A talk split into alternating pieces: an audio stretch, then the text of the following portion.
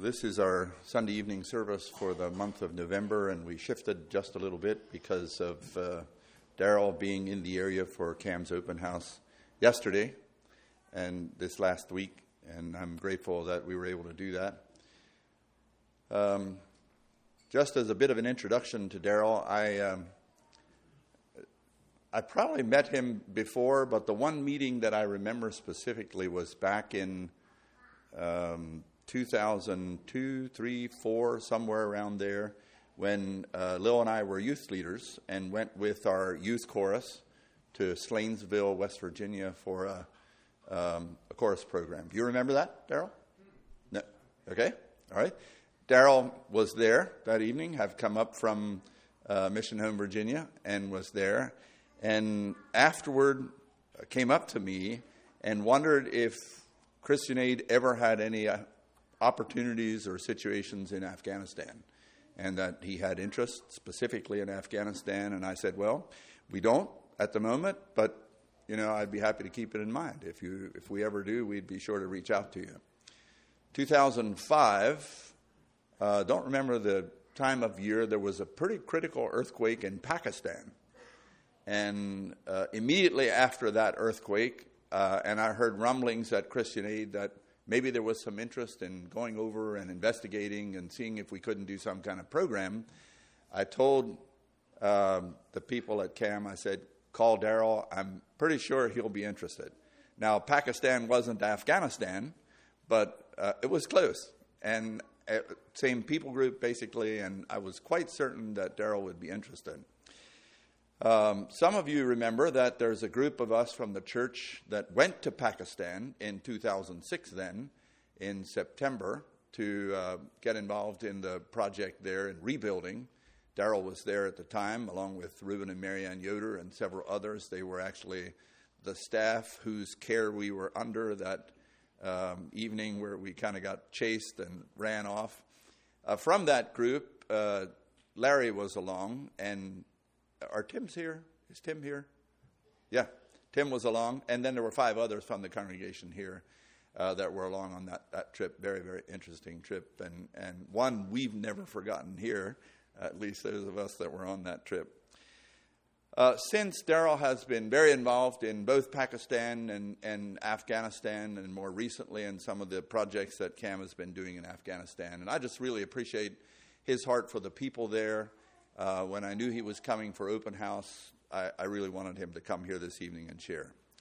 So we're not having children's class now, but we are including something for the children kind of midway here, and Darrell will be introducing that, and we'll help the children come up at that point. So we'll keep that in mind. So Darrell, with that, why don't you come and go ahead and, and share this evening? We're giving him the entire time, as much time as he wants, and um, so if there's any uh, time left for singing, we may do a song or two, but we're pretty much uh, committed to having Darrell share. So God bless you.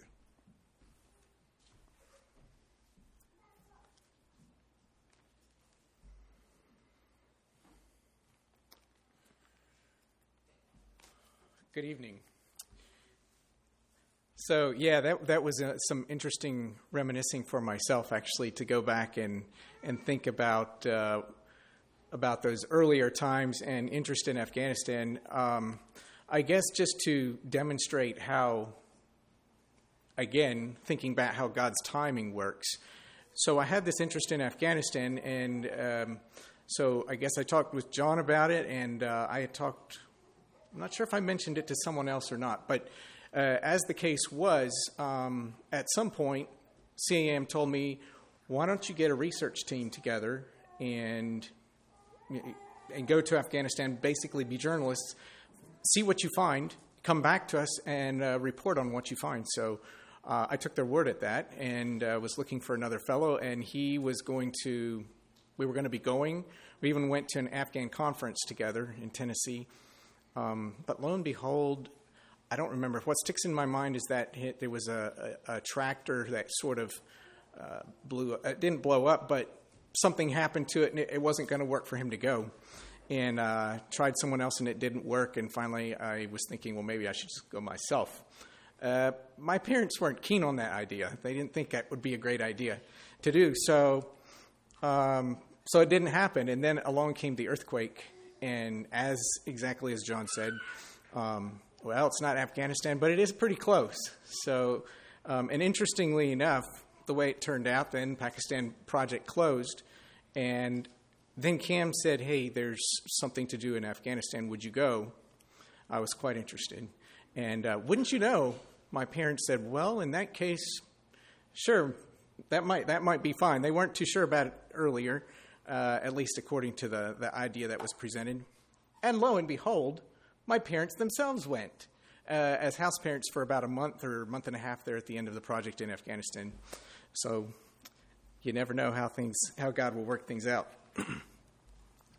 I appreciated the introduction that we had here. Um, those who were far off have been brought nigh by the blood of Christ. That's fantastic.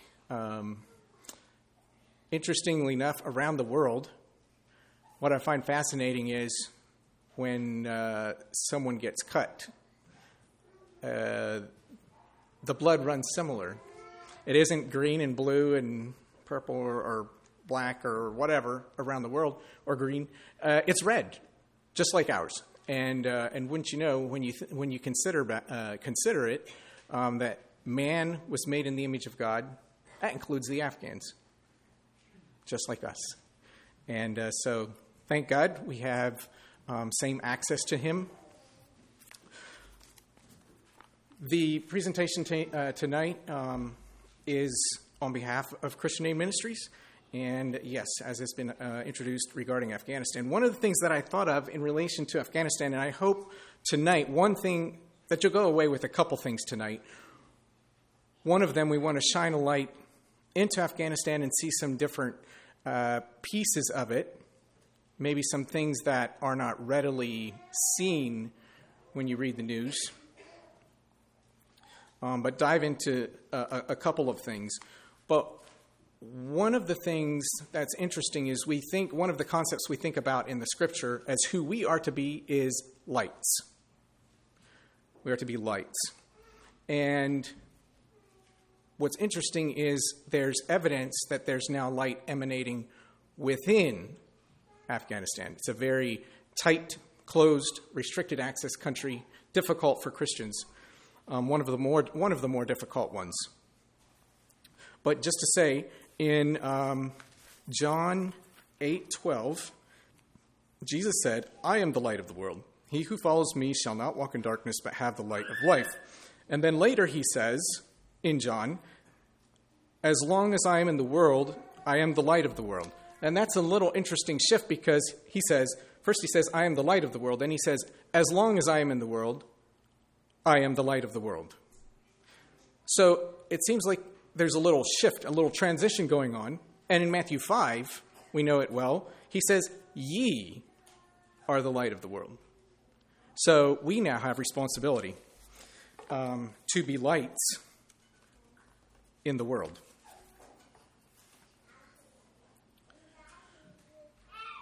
Interestingly enough, um, we find that light is returning to Afghanistan. Um, I want to read you this. This is regarding a believer, and I hope to sprinkle in a few stories here as we go along because I want you to. Sometimes stories help us to understand scenarios of real people and real circumstances. This is someone who, a believer who received goods, um, some assistance. I'm going to call him Farouk, is the guardian of nine members of his family. He is very poor because since the Taliban came to Afghanistan, things have been very bad, and that was in 2021. You may remember when uh, the U.S. left Afghanistan and the planes, big cargo planes, were leaving, and people were hanging on the planes, desperately trying to leave. So he's talking about that. Since the Taliban came to Afghanistan, things have been very bad. He worries a lot about what to do. That's why he is always sick. Even though Farouk does not have a good economic situation, he works very hard in sharing and spreading his faith. How does he do it?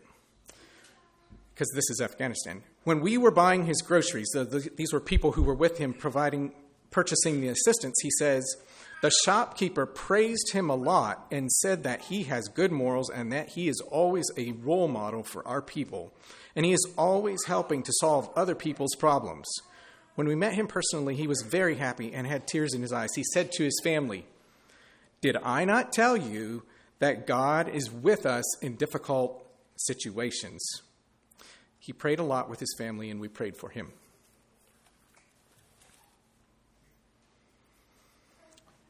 So we welcome you to Afghanistan. We're going to take a look at the people. We're going to hear about the hardships. And then also how you all and many others, as supporters, are making a difference for people in Afghanistan. And I hope that you will be able to feel as though you're understanding something more about Afghanistan. But like I want to remind you in the end, I hope that you will be encouraged to pray for the people of Afghanistan, and even, maybe even more specifically and ardently, the believers in Afghanistan. So, as regards the history of Afghanistan, um, it's a long it's a long history. Uh, various kingdoms ruled there over time. Islamization really took hold in the in the country or in the area between the 10th and 12th century. So it's long. It's old. Islam is old in that place. Then the Soviet Union, lots of history came in there, but then more recently, the Soviet Union came in 1979 to Afghanistan. They invaded, and they were there for 10 years. They went back home. After they left, there were various Afghan factions who were fighting each other over control. You know, different warlords, as you may hear about, were attempting to take control of sections of Afghanistan. In Kabul, at one point, my understanding was that there were three different parties shooting down into, because it's surrounded by mountains, they were shooting down into the city from their different positions, bombing the city, bombing away, trying to gain control. Finally, this little band of people called the Taliban, which simply means student, they were religious students. They started shaking things up in the south of the country, moving north, and they took almost over, uh, took over almost the entire country. Not quite all at that point. Then along came 9 11, and that really changed things up because Al Qaeda was in Afghanistan, bin Laden, uh, you know, there at some point, and so the U.S. went after Afghanistan. So now the U.S. is in Afghanistan. So it's faction after faction after country fighting, trying to maybe say enforce peace. But how do you do that in Afghanistan? In 2021, 20 years later, the U.S. left, left in a hurry, and the Taliban again took control of the country, and they're in control now. That's the background. So, to take just a little view of, to see where we're at in the world, what you're seeing is Afghanistan. I might point out the capital, Kabul, here.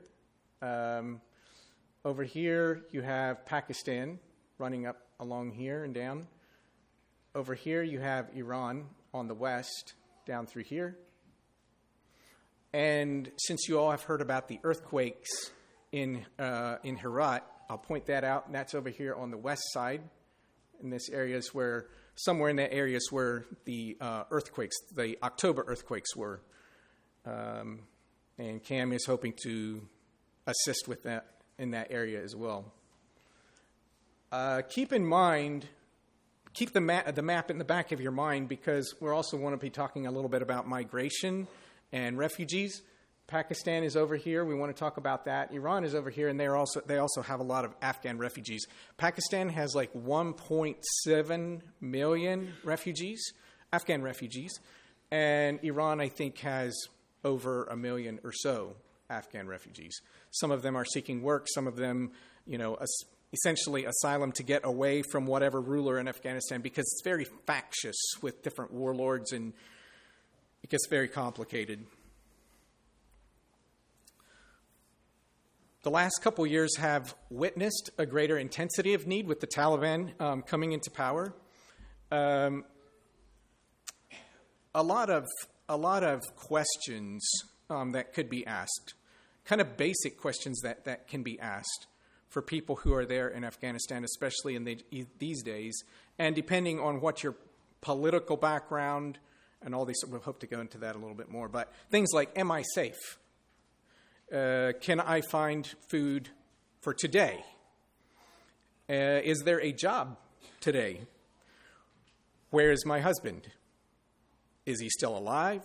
Is he in the jail? Who will go with me to the market today? And these are especially for the women. The women uh, usually need a male escort or they need a child um, that's old enough to go with them to the market. Otherwise, they can maybe be beaten or something like that. Will I be recognized as working for the U.S. Army or for a Western NGO or organization uh, or working for the prior government? Will I be discovered if I go out today? Will my friend or family member that I witnessed to or maybe shared a scripture with last month or last week, will he tattle on me to the Taliban, perhaps for a grievance he has against me, or to settle, or to gain favor, or to get a reward? Questions that, that might be roaming through their minds. This uh, Taliban soldier here uh, is monitoring um, on his little badge here that you um, see here on the front uh, Allahu Akbar means uh, that's the common Islamic phrase, the rallying cry of the religious uh, fighters, even the even ISIS, for example. You know, uh, God is it means God is great. Um, so they're not wearing a badge of uh, Afghanistan or a country. God is great. Um, and as I've heard from others this was a, an ISIS friendly fellow, not in this country, but similar ideology, who was so happy and enthused that God is bringing his, essentially, uh, he, he called it the dunya, means his world, his, essentially what we would say his reign or his kingdom.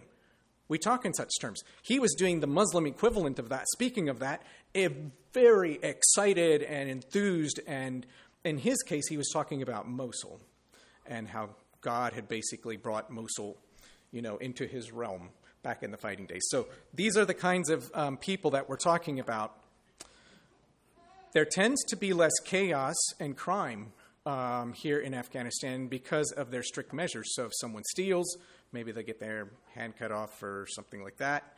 That that can happen, um, and so they're very strict. And some people actually like it because crime level goes down and they, some of them are so tired of the fighting and the factions. They just want a measure of peace, shall we call it.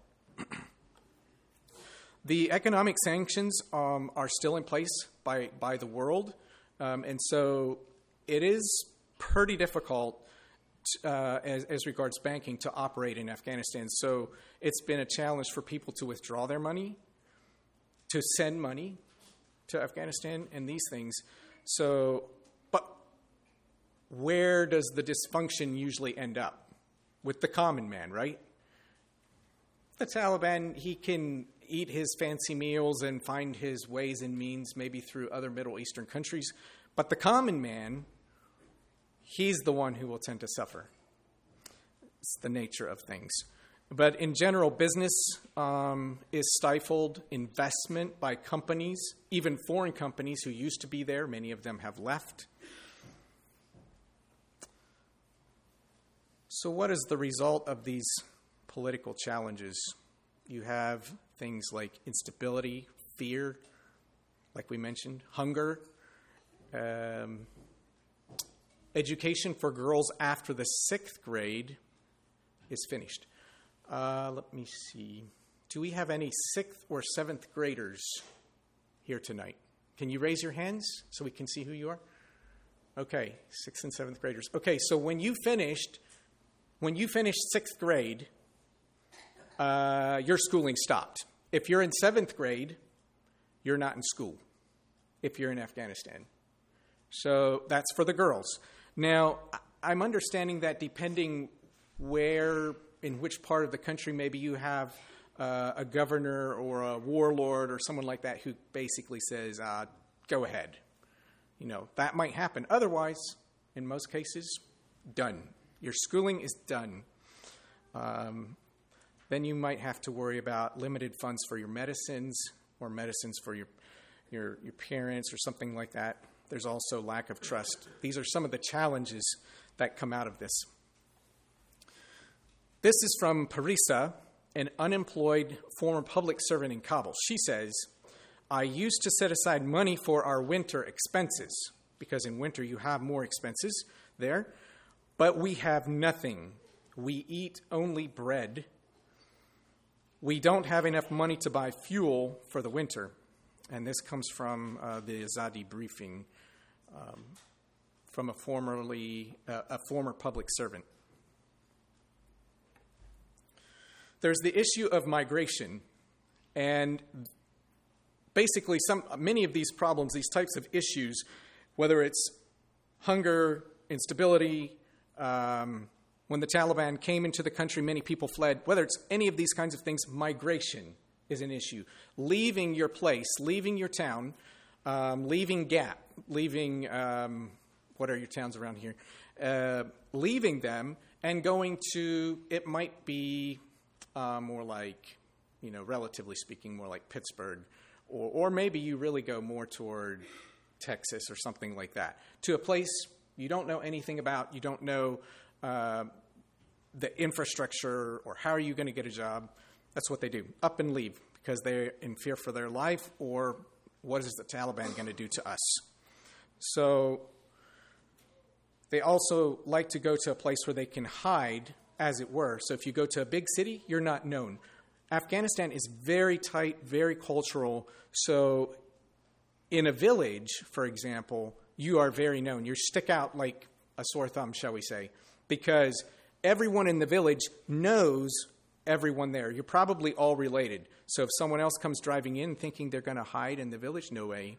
You're immediately known that you are not from that village. So you have to go to a large place to where there's not there's so many people you can hide.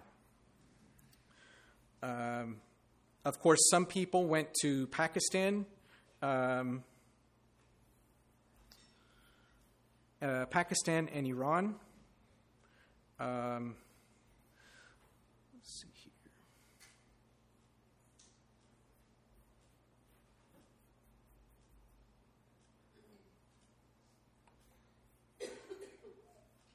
Oh, there we go. Okay, that's what's up. All right. So some of them went to um, Pakistan, Iran, and, and places like this to get away from the Taliban. This picture right here um, is actually in Pakistan, and these are Afghan refugees in Pakistan. What's unique about them is that they are believers, they are Christians. And uh, my family um, got to go over there in December of 2021 and meet them. And we actually went to a couple different groups to see about the assistance that was being provided to these migrants or to these refugees. we had um, a time there. Merry Christmas and Happy New Year, says the sign.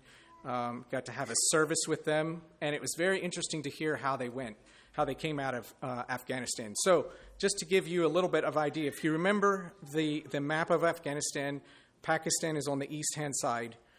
There were two border crossings that they would leave out of. One was in the south, one was in the center of the country. And what they would do it happened in various ways. Some people would go through the border crossing, the official border crossings, and then others you would maybe pay someone a guide to take you unofficially through the bush, through the through the mountains, and you would come into Pakistan.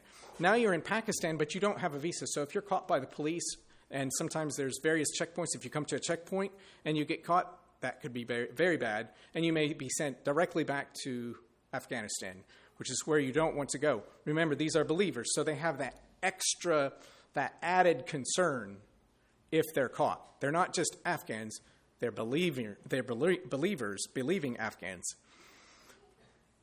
So, one of the strategies that was used in order to get them successfully from the border areas They would come from the border areas, and then there was a city they would come to. From that city, as I understand, some of them anyway, would hire a bus. And that bus would come to a more central location of Pakistan where we visited them. But how to get through those checkpoints? So, as I understand, in the middle, in, not Middle East as well, but in Central Asia and Pakistan and so forth, it's who you know, not so much what you know. This holds true right here. So, someone knew people, let's say at the checkpoints, or knew people who knew people at the checkpoints, and they made arrangements that were coming through. Now, I'm not sure how all those arrangements were made, but made. And so the bus went through checkpoint, through checkpoint, through checkpoint, through checkpoint, successfully. Otherwise, um, there could have been big problems for them, probably forced to go back to Afghanistan. So, one lady shared with us personally, with Rhonda, um, my wife, who's here tonight, uh, her, uh, her experience. So, one lady said how she put a burqa on, um, like that, the blue burqa. Many ladies wear that. We'll get there. So, she put a burqa on, had her baby at the border, but unfortunately, she did not have a male escort. So, the Taliban, or I think it would have been the Taliban side, didn't want to let her go. So, what to do? I guess God was looking out for her because there was an older man that came along, and I don't know, did he work there? Was he passing through? But he made some comment, something to the extent of, just let her go. She has a baby. Or something to the extent of, um, that she can go with me. It was something like that, and they let her go. Her husband, meanwhile, was in Pakistan already. So there was no escorting from the husband. And sure enough, they met each other successfully in Pakistan, and we met and we were able to meet them then. Some of these have managed to go on to Brazil. I think some of them have actually managed to come from Brazil to America. Um, I'll tell you a couple stories of believers because I want to gain, uh, open the window to what it's like to be a believer in Afghanistan. Um, something that we can pray about. So here's a story of an Afghan believer uh, whose wife was unhappy. The family we met was very nice. They had about uh, two or three, something like that, children. Um, met them in Pakistan, went down uh, to their apartment. Very happy people. Um, and I, I, it seemed like very thankful people too. So they were sharing this. They shared the story with us, and the husband related how, well, and the husband and wife together related how the husband. There came a, time where the husband was on his phone a lot. Had a smartphone, and he was on his phone, and he was doing. Yeah, he was spending lots of time on his phone, and she wasn't sure what was going on. Interestingly enough, he was reading the scriptures on his phone spending a lot of time at it. And over time, he came to faith in Christ. Well, she didn't know that, and he, she thought that maybe he was spending time on his phone with a girlfriend or girlfriends or something like this, and she was not very happy. She, this was disturbing her. And finally, um, the husband, as I remember the story, shared with his wife the change that had come in his faith in Christ. And she had seen this. The wife had seen that he was something was something was different. And so finally she came to understand uh, what he was doing, reading the scriptures, and she did, and she came to faith in Christ as well. And now they have a happy family with a few children. There's another story that was relayed to us, um, again about Afghanistan and about the challenge of being of being Christians in Afghanistan. How does this work? Because most of these, the Christians are very, um, you could say, silent about their faith so that they can manage in their in their communities. Remember, if they live in a village, everyone knows everyone. So if you come to know that someone has come to faith, well, then the entire community can know that, and then they can all make a big problem anywhere from death to um, running them out or whatever the case may be. Okay, so Generally, they tend to wait until they feel the time is right to share their faith with someone. So in this case, it's husband and wife. A husband and the wife both began seeking God. I'm not sure all the background of it, but eventually they both came to faith in Christ. And both of them wanted to share with their spouse what had happened. Both were believers. Both wanted to tell their spouse what had happened to them, and neither of them did. So they kept going on their tracks, trying to wait for the right time to tell their spouse what had happened. And finally, one of them, I guess, decided the time was fine, and they learned that they had both that they were both believers. So this is a bit of the uh, challenge of um, living in Afghanistan. So we talked about migration, um, and talked just a little bit more about that. But Pakistan wants to return 1.7 million uh, refugees, like I mentioned, Afghan refugees, back to Afghanistan. So these people, if you keep in mind, these were people who would have left as long as even even more than 40 years ago, like when the Soviet Union came in 1979. Some of these are very old uh, refugees, um, have been born in Pakistan, have raised families in Pakistan, and Pakistan is saying, okay, y'all, you illegal ones, you can go home now. Where do you put 1.7 million people? Not not 1,000 people, 1.7 million. Um, like if there's no if there's no houses to return to, if there's not a property to, to, to reclaim, or the property has been claimed, where do you go? So this is a this is a great challenge. Um, they had a November 1st deadline. Some of you may have seen this in the news um, that Pakistan is asking the Afghans to, the illegal ones, to leave. And they had a November 1st deadline. I think only about 4,000 families returned by that, by that deadline. And yeah, the question is where will they go? There's talk of a camp, but who's going to support the camp? Um, one report was um, said that 200,000 Afghans have left Pakistan in recent weeks, 200,000 of them, and there's expected uh, to be more of them. They said there's up to 10,000 Afghans crossing the eastern border into Afghanistan every day. 10,000. So if you think of a mass of 10,000 coming and the next morning and the next day another and then the next day another, are you going to have camps of 10,000? 10,000 alone is a lot of people. So if you will have camps of 10,000 until you have 1.7 million, that's a lot of camps. Now, some of them will go to relatives and so forth, but the challenge I think you understand. They're talking about camps, but the question is can the Taliban support the camps with food, water, sanitation, all of these sorts of things. And any of you who have been to a camp understand the complexity um, of keeping all of the water supplied, uh, waste, all of these things in order. Then, if winter comes, you need to keep them warm so they don't all freeze. And that's what we've got right now is winter uh, coming.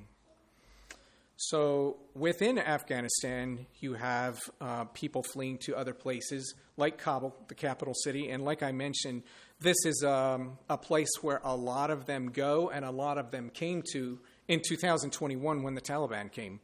Uh, again, because they maybe worked with the former government, maybe they were a police officer, maybe they worked in a government office somewhere. Um, maybe it's because they don't want someone to know that their Islamic faith is in question, like they're unsure of their faith, or that a relative has done something against the Taliban, and so you never know, you're not sure. Well, then, safest route is you better leave your village and go to Kabul. And so the city of Kabul continues to grow up the mountainsides. But again, think in your mind what it's like to be a displaced person, come to Kabul. You don't have just yourself, you have your family. And you come to the entrance of the city, you have only so much money because you're not wealthy in Afghanistan. Most people are not wealthy in Afghanistan. You're just surviving. Um, so you come there. Now, where do you go? If you have relatives, good. That may only last for so for so long, and then you have to go somewhere else. If you don't have relatives, you better find a spot. So this family here, it looks like they have found um, a tarp, uh, a blanket. Um, they have some string there to hang up their clothes. They probably means they have a bowl to wash their clothes and a few things like that, and they're managing. But it's winter uh, or cold weather here, and muddy, and just very challenging. So you get the picture. Like I said, some people go to their families and spend time with them.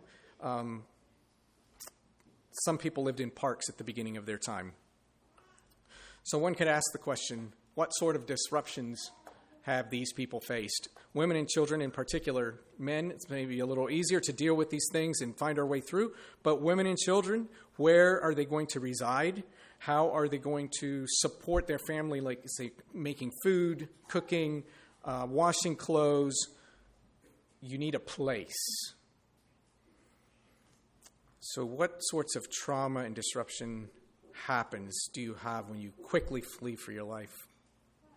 And then, of course, the fathers have to find uh, a job somewhere, and that can be very challenging because, again, it's not like, well, go get a job. You can do it. Uh, it's not like that, unfortunately. Um, these people, many, so many of these people would just so much like to have a job, but like I mentioned earlier, you need businesses to create jobs so they can hire people so that those people can then have money to go out and buy the food. There's food available. There's food available in the in the markets, it's both raised in Afghanistan, and if there's lack, it's brought in from Pakistan and Iran. So food is not an issue. The issue is, is that you walk past the food and look at it because you don't have money. Or you beg. Or it might enter your mind whether you should, you know, sin against God and steal. What do you do? Um, so they weigh these matters of what to do. Some people construct are able to construct something like this little hamlet, and if you look in the distance here, this is Kabul, uh, uh, as I understand, as I believe here. It's what it looks like to me. But here on this hillside, you can see it up around over here on this hillside, and of course down in the valley. Um, they basically build up the sides, but that doesn't mean you take your car and drive the smooth highway up to your house, it means that you have to walk this trail and that trail and these steps up and up and up and up the mountain because that's where there's land available and maybe rocks available to build your house. When you go to work, you have a long you, you may have a very long distance.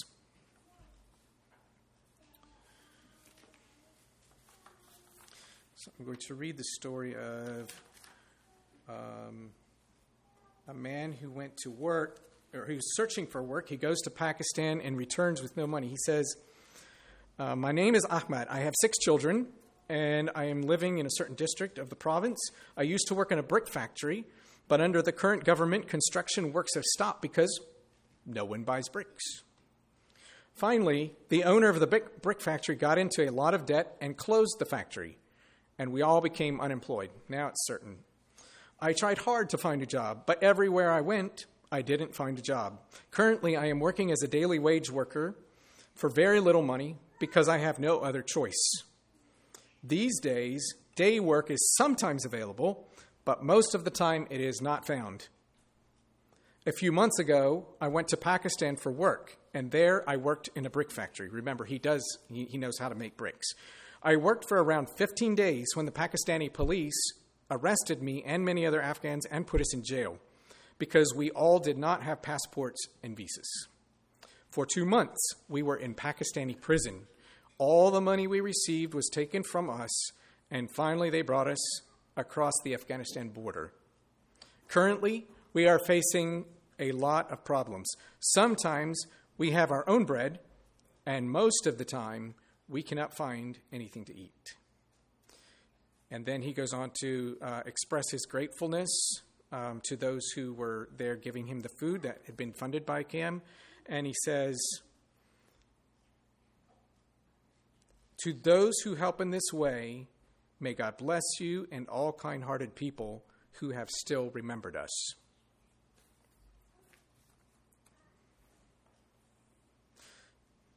You heard about this example, the brickman, and he tried to find daily work.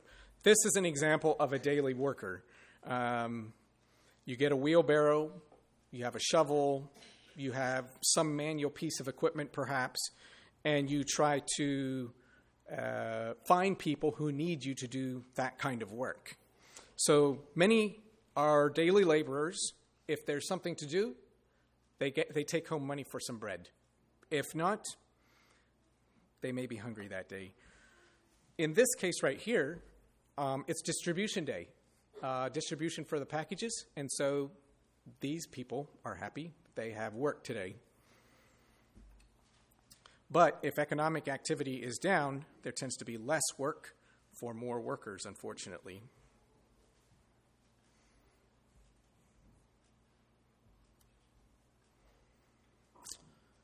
I mentioned about the economic sanctions and how it affects people.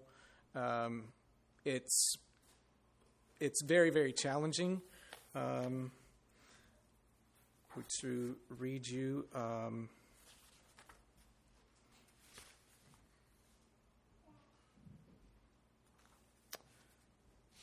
the story of one who, if I can find it here.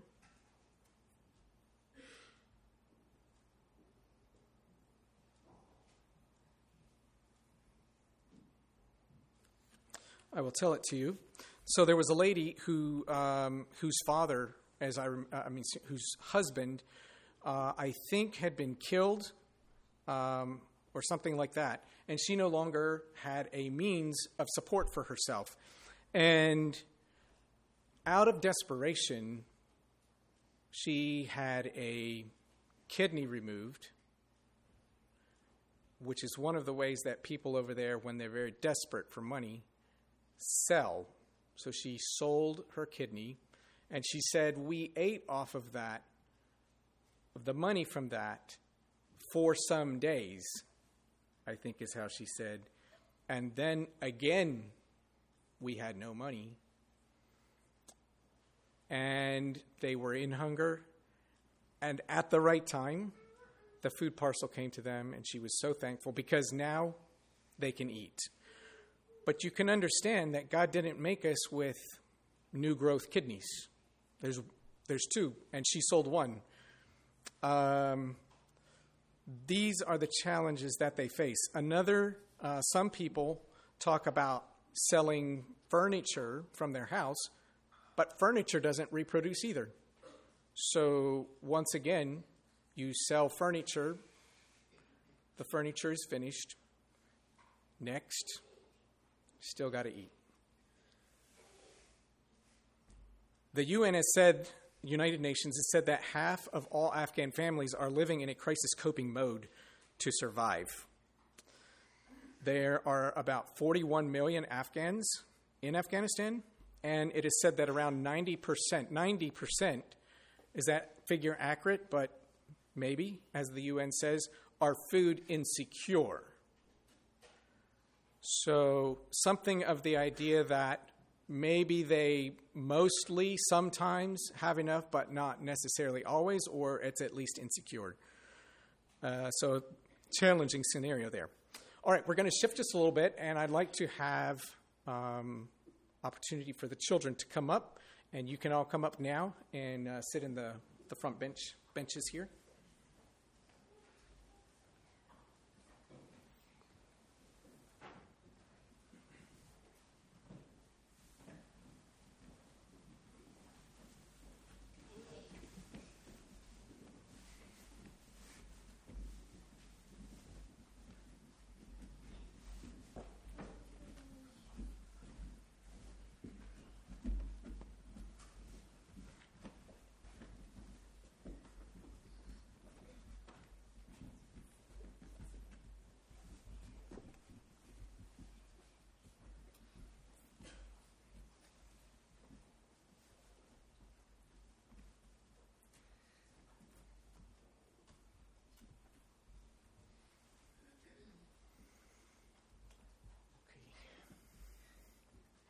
Very good. Okay. Well, welcome to Afghanistan. You've, getting, you've been getting some uh, views of Afghanistan, and you've been hearing a little bit about what life is like, right? What, maybe someone wants to tell me what you have heard about what it's like for children. What do you think it might be like for children in Afghanistan? Anyone want to venture from what you've seen so far? What do you think? What do the children do there? Any ideas? Do you think they go to school? Uh huh. Okay. Uh, some of them do, but you're right. Some of them do not go to school. All right. What else do they do? Do you think they play? They play there. But you might want to think about it. Y'all are friends, right? You have your friends sitting here. You go to school with them when you're old enough, or you go to Sunday school together, or maybe you're cousins and you play together.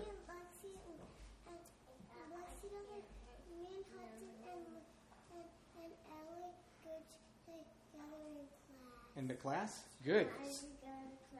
Okay, that's a good example. So you go to class together, and so you're friends.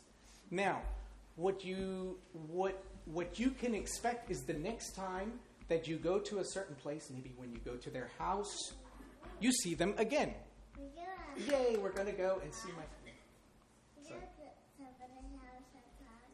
Okay, good. So, you look forward to seeing them again. Well, in Afghanistan, sometimes the families will move. Let's say your family, your parents say, you know what? Tonight at 10 o'clock in the night when it's dark, we're going to get in the truck or we're going to get in the bus and we're going to another place. And you say, oh, where are we going? Well, what about my friend? What about my school friend? What about when the, the one I went to Sunday school with? What's going to happen? But your parents said we're going to go. And so the next day and the next day you say, oh, where are my friends? Aren't, when are we going to go back? Right? Because you want to go back to your home and you want to go back and you want to see your friends. But sometimes they go very far away. They go to another country like Mexico or Canada or something like this, far, far away, and you can't see them. This is what happens to children in Afghanistan. So now I'm going to show you a picture here of a girl. This girl lives in Afghanistan too.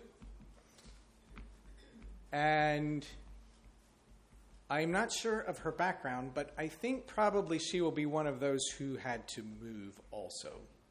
So I want you to I want to read her story to you, okay? The story of this girl.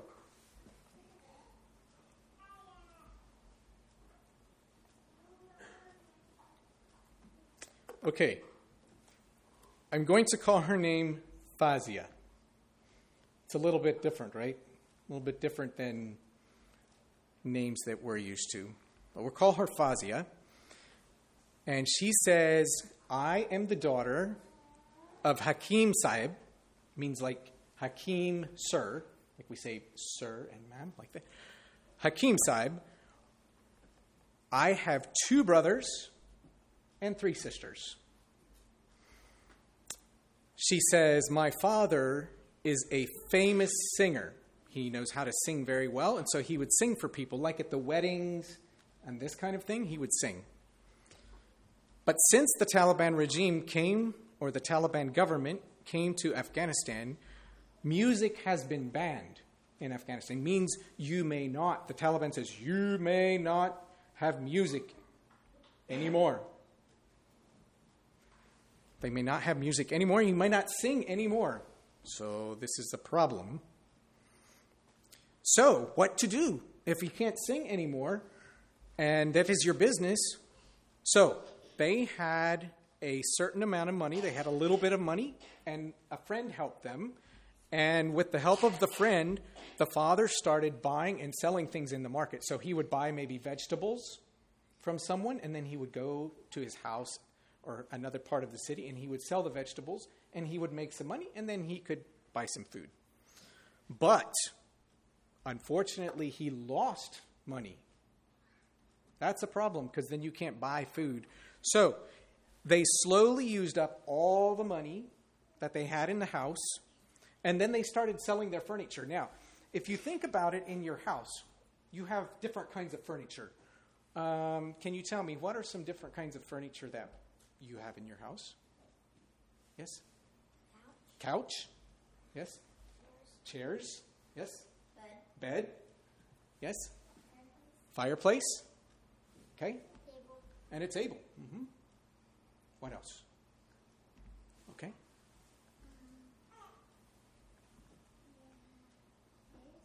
Okay, good. You have food. What other things? Okay, go ahead. Okay, you've got a stove. You've got appliances, right? Hmm. But wait a minute. What happens if you sell the bed? If you sell the bed, where are you going to sleep? Hmm, on a mattress. But you know what? In Afghanistan, most of the bed furnishings are usually only a mattress anyway. Usually they don't have beds like we're used to. So maybe they sold the mattress. Maybe they kept a few. But yeah, good point. Okay. Uh, but then you have to sleep on the floor. Maybe it's very hard, and maybe it's cold because you sold the bed. Ah, that would be a problem, right? So.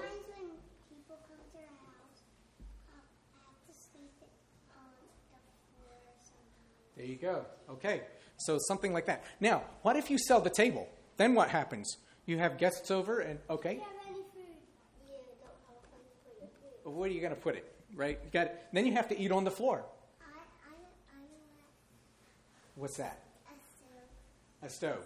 So if you sell the stove, that's also a problem because how are you going to cook? Actually, they usually cook with different stoves. They usually cook with firewood, sometimes outside. But now you have the idea. If you have furniture, but you sell it, now you don't have it anymore, you can't use it, and it doesn't help you anymore. Now you have money.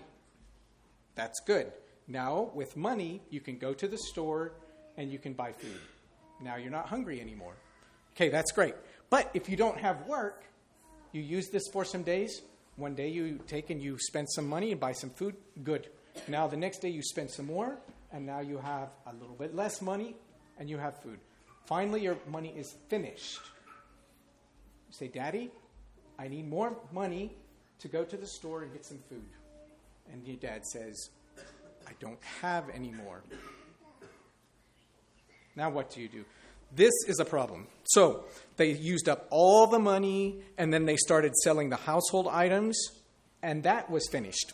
So one day, my father, this is uh, Fazia speaking, my father went to sing in a home gathering. So he said, I will sing. I'm not supposed to, but I will sing. And the, the Taliban came in that gathering and they broke all the instruments. Like if it was a piano or guitar or something like they broke them, they smashed them and they said, No, you may not have these things because we said no. So they smashed them. Now they don't have the instruments, and they beat the father. They beat Fazia's father. After they beat him and they broke the stuff, my father became ill. When he remembers these things, he cries. Now my mother and I Okay, this is Fazia speaking. My mother and I secretly beg because they want they they need they have to beg. Do you know what begging is? You know what begging is? Okay, what is begging? You ask people for money, right? You might ask them for money or you might ask them for food. May I have some money? Can you give me some money? Can you give me some food? So her and her mother secretly because they don't want to be seen because all the other people know them. So they don't want to do it in front of everybody. So they secretly beg for money to get the food and the treatment for her father. Okay?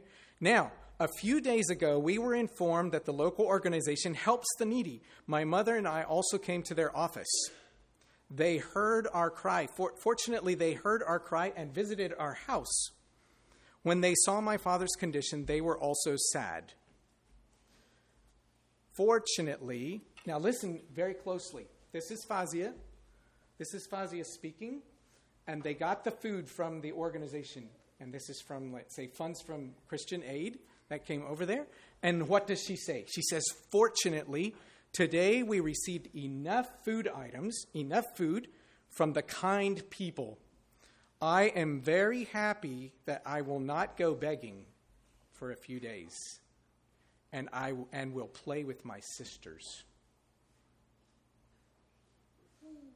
So before she had to go begging and ask people, "Will you give me some money? Will you give me some money? Will you give me some?" And lots of people probably say no, no. It's very difficult. And then the food came, and she said, "I'm so happy now I don't have to beg for a while, and I can play with my sisters. We play with our brothers and sisters all the time. We don't think about it. Really? But now- baby. Noah's name is Noah. Okay, good. And our, our, oh, we have a baby named Sophia. Good job. All right. So let's remember, I'd like for you to remember Fazia's story, okay? Fazia is this girl here. She lives in Afghanistan. Maybe her father wore some stuff like this. I wanted you to see how does it look with real clothes. This was given to me by a man in Afghanistan. He said, This is my gift, uh, his gift uh, to me uh, for coming. And then uh, this hat and this I bought in Afghanistan. So they are Afghan. Okay, uh, what I'd like for you to do is thank God. When you go back home, maybe you look in the closet in the food pantry and you thank God for all the food that you have. And, um, and remember to give thanks and remember to pray for people like Fazia who are still in Afghanistan and they still need food. All right?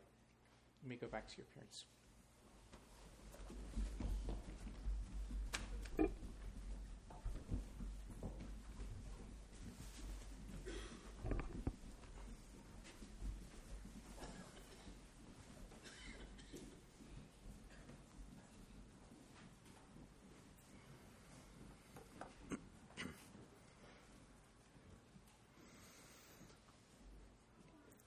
Fazia is one of many.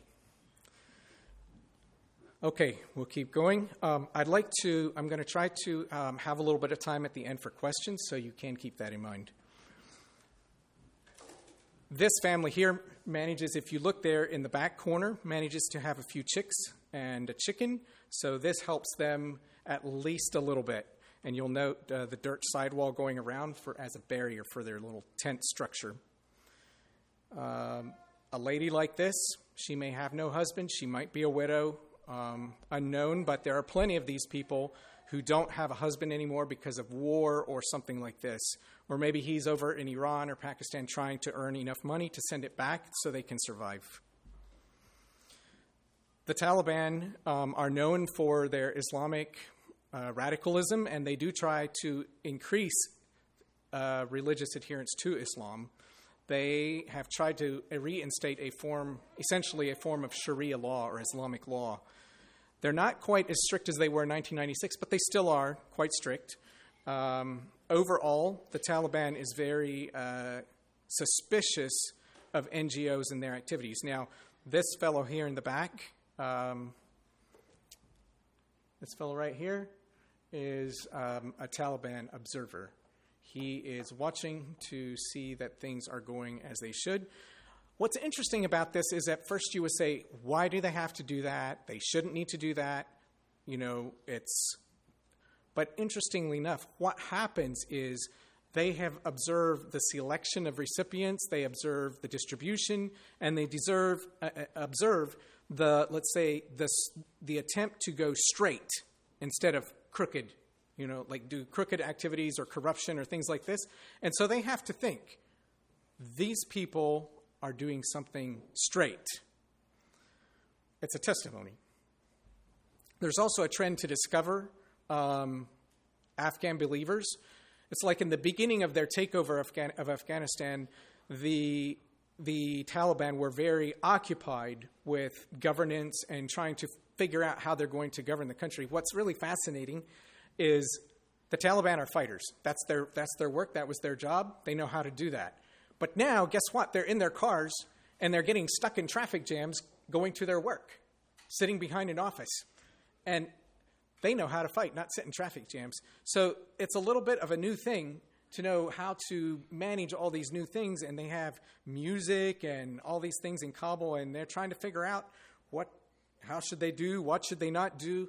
It's very interesting um, uh, issue that they have to deal with. And so they have to actually be seeking and searching, and maybe in these ways, in these times, there may be openings for them for truth in ways that God can in ways that God can do.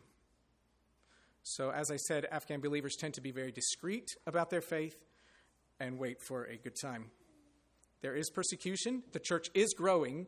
Um, the way most of these um, groups work is that someone witnesses to another, that person becomes a believer, they witness to others, and eventually there are more in their group. So their group is known. It is not the kind of thing where someone goes out, uh, you know, someone from outside, let's say from America, says, Hey, I know someone who is coming back to Afghanistan and he's a Christian. Can you take him in your group? No, they won't do that, or very unlikely to do so because they don't know them. Are they for real? Are they a spy? Will they expose the entire group? So they're very careful about this. Um, they may even say, start your own. Start your own group. Women are disallowed from working many jobs, especially since the Taliban came in, and many of them, like let's say only health jobs, certain health jobs, maybe a few education jobs, are they allowed to help with? Maybe some of them get by, like this, like this uh, lady here who is shining shoes. And there are many disabled in Afghanistan from the conflict, ordnance, and so forth that has not been exploded. I told you um, about the Herat earthquakes, and you may have read about them. There were three, maybe four, uh, 6.3, and it was interesting. I think, as I understand, all three were 6.3 on the Richter scale within a period of eight days. Um, so you can imagine how much shaking was going on and how rattled people were. If you have one 6.3 earthquake and your house comes down, and a few days later you have another one of the same magnitude, and within eight days you have three plus aftershocks. That's a very shaking experience um, to have. And so Afghanistan is, is prone to, to natural disasters, um, floods, and so forth. And so there are times when we can assist with that. Entire villages tended to be destroyed. Um, it's estimated that 90% of those who died were women and children, and around 3,000 dead. Um, we hope that maybe we can get into an area. Um, actually, there's an, a, a, district called, I think it's a district called Injil, Injil district. Injil means the, or is used as the word for New Testament. And one can say, in Afghanistan, how ever could it happen that there's a, a district called Injil? Well, Christianity was here, as we talked about, and apparently the name has survived and so there are Muslims living in New Testament district. And in one of these areas here, this district is one of those affected by the earthquake. So we're hoping maybe we can get into some of these areas. Winter is extra hard for people, um, like I mentioned, with need for heating fuels and so forth. Um, maybe I'll read just a little bit of this fellow's story. Um, CAM has been providing aid uh, last winter to 10,000 families, and there's another um, almost twice that amount that we plan to do in 2023 in the summer and then rest of this year. This, this fellow here um, was selling plastic bags. He says, My little brother and I work and sell plastic bags in the market. We earn 50 to 100 Afghanis daily, with which we buy bread for my family. 50 to 100 Afghanis, that's um, it's about 75 Afghanis make $1. So about 75 or 80 cents to um, something over a dollar that they make in one day, um, the two of them, and they buy bread for the family. For the cooking, they use old plastic and paper to cook the food and tea because we cannot afford to buy firewood. My father worked as a mine sweeper and had a good salary. One day he was hit with a mine explosion and lost both his legs. He said he's enthusiastic and interested in school and studies and want to become a doctor, but because of his father's condition, he has to search for plastic so they have enough to uh, feed the family. These girls got uh, blankets with the uh, winter wear. Uh, uh, they got winter wear with blankets and food packages um, in early part of this year. Here's a scene um, at a distribution of packages, goods that are being distributed. Um, it can be quite interesting to see all this happen. Twice now, I've been on a video call where I've uh, dialed in and I've watched a distribution. It's quite noisy, and uh, and there's more people there to get a package than there are packages for, unfortunately. And they may plead and beg, but uh, I think one time they did a distribution, and there were so many people saying, "Please, please, at least put my name on a list. Just put my name on a list. I will be on a list. Even I can't have food." At this distribution, but please put my name on a list. And I think they had it was a it was a, a wild figure. I think it was like ten thousand or something like that that they had, and of course they could maybe work off of those names in the future. But this is the example of desperation. We are planning for winter distribution or winter assistance um, later this year, and hopefully maybe another year as well. This is a uh, Taliban, uh, same one that I pointed out before, a little better view of him um, sitting there making um, monitoring the effort making sure everything goes fine. Um, this lady is receiving her goods, and it should last for one month. Uh, this, um, I will mention that, as I mentioned, there are Afghan believers, and we have had an opportunity to directly assist Afghan believers uh, there in Afghanistan. This is often in the form of food, but then also sometimes blankets and heating and cooking fuel. And Again, all of this has to be done wisely so we don't expose the groups and make them known to other people. Livelihood assistance is another thing that we uh, CAM has been working on. Um, I believe there are around 280 families that receive livelihood assistance in different ways, like animals. Um, one was a barber, um, and so forth. These are people who had received aid before um, were very poor, and they were chosen as a way to um, hopefully get them out of the cycle of poverty. Um, the contact said they expressed that relief assistance helped them to survive for a short period. So, a food package helped them for a short period. This help will help them to sustain their lives, and they look forward into the future with much hope. Then there's others who start other small businesses, like this um, blacksmith the beneficiaries are grateful to the organization and God for the support extended, which will help them to sustain their lives. There's training to help them make that aid enduring so they don't just get this assistance, livelihood assistance, and lose it. The contact said all the beneficiaries were happy about the training they have received. There's also micro business opportunity for believers, and uh, there was a test done with 12 families where a small amount of money was given to them along with the food package uh, to see if they could make a business go and whether they and whether they could survive off of it. Twelve families were tested, and they all were uh, surviving on the money that they made after six months. And so another 22 are being tested. This lady was able to buy what she needs for a pickling business, and she has contract with restaurant and uh, hotel, and is able to sell this in the market. So, why should we assist in Afghanistan? Does it really make a difference? As I think you have the idea, there are so many poor people. What difference does it make? Or where do we start? What to do? Well, people do need help. It does assist believers. The other thing is that times of great distress offer a way to be a neighbor to those people. And it's like a ripple. Perhaps those can go out and out and out. The contact that we have working in Afghanistan told us that sometimes they're not able to say publicly, this assistance comes to you, like in the public distributions, like, like what you're seeing here. This assistance does, um, comes to you from the Christians or the churches. No, they can't do that. It would be very, very bad. But what they can do, and they sometimes they do, is they will tell a lady who is there and receives something, they will tell her where this assistance comes from. And then the lady can go and talk about it to her friends. Hey, I got some assistance, and this is where it comes from and the word can get around that way. And it is a way, a way to point, to show, it is a way to show another way for those who religiously disaffected.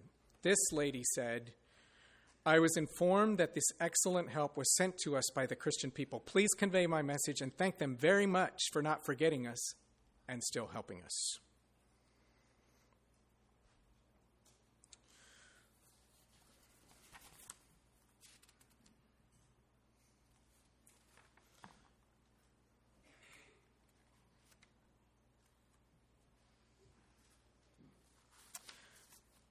I could read you more stories, but in general, the sentiment of them, of the stories, is that they were in a despairing situation.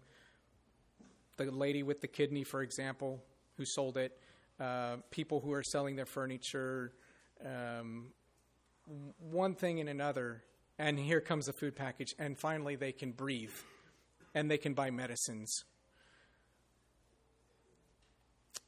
So I want to thank you uh, for your support, support of Christian Aid, support of the Afghans, and it's something that we can do together in being a light. And I will just add that, of course, assistance in these sorts of ways can be ways to start making cracks, to start entering light, for people to ask questions and say, Where is this coming from? Who are the people behind it? Who cares? Someone must care. See, there's questions that can begin to be to be thought about, and it might be thought about for years until someone else comes and something else happens, or there's a Bible shared, or something like this, and then it can begin to come together. So it's pieces. I ask you to pray for Afghanistan, um, the people, and the believers. Are there any questions? Home is uh, currently in Texas. Um, we are living in McAllen, Texas, um, involved in border work. But Burgettstown is our address, Burgettstown, PA. Yes. What percentage of the Afghanis are Muslim? Um, I would have to estimate that it's, if it's not 99%, it has to be pretty pretty close. I think there are a few, maybe Hindus or Buddhists, and then a small number of Christians. Almost all are Muslim. Is there an ancient historic Christian church in Afghanistan or not? You mean like buildings, or do you mean like functioning, like people going to churches? Churches that have been in existence in Afghanistan for a long period of time. There, to my knowledge, it is still the case and has been for n- a 40, I'm not sure how long, maybe 30 some years, maybe longer than that, that there's no Christian church in Afghanistan. Now, are there physical structures? Uh, I'm actually not aware that there are. Um, however, I would have to think that there would be places that where they would maybe even know because they, they have they have a long history, a long oral history, and they may know that there was once something there. But as far as physical structures, I'm not aware of it. And as far as gatherings where people know that Christians are gathering in this place as a church, that's non-existent, except for the fact that in former days, when I went to visit in 2007, there was a building where the expats met. So that was the closest thing to the only, you could say, church. Now there's gatherings of people, but yeah. Daniel. In the distribution of clothes, does that identify anybody in a negative way when they wear these Western clothes that are given to them? Right, yeah, good question. Do these these sorts of clothes, when it's given to them, identify them in a negative way. Um, I think primarily what is given out is outerwear, and probably most likely these were actually bought either locally or in an adjoining country, but probably within Afghanistan. And most of these clothes would be from uh, China and so forth. I'm talking like the coats and jackets and so forth. So um, probably not. It probably is not uh, standing out in that respect. Yeah. That was the last time in 2007. Um, I was there twice. Uh, early 2007 for the research portion, and then um, three months. I was there. It was about a month or so in between, and then I was there for three months. Um, and that was in the northern part of Afghanistan, Kabul for a little bit, but then in the northern part. So I am interested. I would like to return. Um, I think there's a general consensus that maybe it's not time yet, but um, there are a few Westerners living in Afghanistan, but um, they're observed and they have to be thoughtful about what they do because basically, if you're a Westerner, in their mind, you're a Christian. And what does a Christian do? Christian things and spread Christian ideas. Therefore, we have to watch them. How does CAM go about finding people there to help them, or what, what is, uh, like, without raising suspicion in their neighborhoods? Yeah, that's a good question. So, how does CAM find contacts in Afghanistan with whom they can work without raising suspicion? Um, it can be a bit of a slow process, but it's sort of like this thing that I mentioned before of people knowing people. So even in Afghanistan, it basically works this way that if I know you and he is my friend and we consider each other on the same page, then you, for example, can intersect with him and not know me, but know that because you know him and who he is, you will know how I am. Um, and so that's kind of like a sort of starting point. But then, so there's other people who know people, and then it's like those people know yet other people, and then you connect with them. And so things like verification, for example, like did this, did these goods, these food goods, actually get to these believers in that city? So that's a question. And so there's an attempt made to verify through people outside who used to be inside and basically know all the people in that group and then and there's so there's different people this person knows the people of this group this person knows the people in that city and so you say person do you do you check and find out if this assistance came and so he can randomly check with this person and this person did you receive these goods and how much did you receive and he can verify that it's come so it's a bit complicated but um, seems to be possible. Right, anyone else? Right, thank you very much. Um, I'll turn the time back.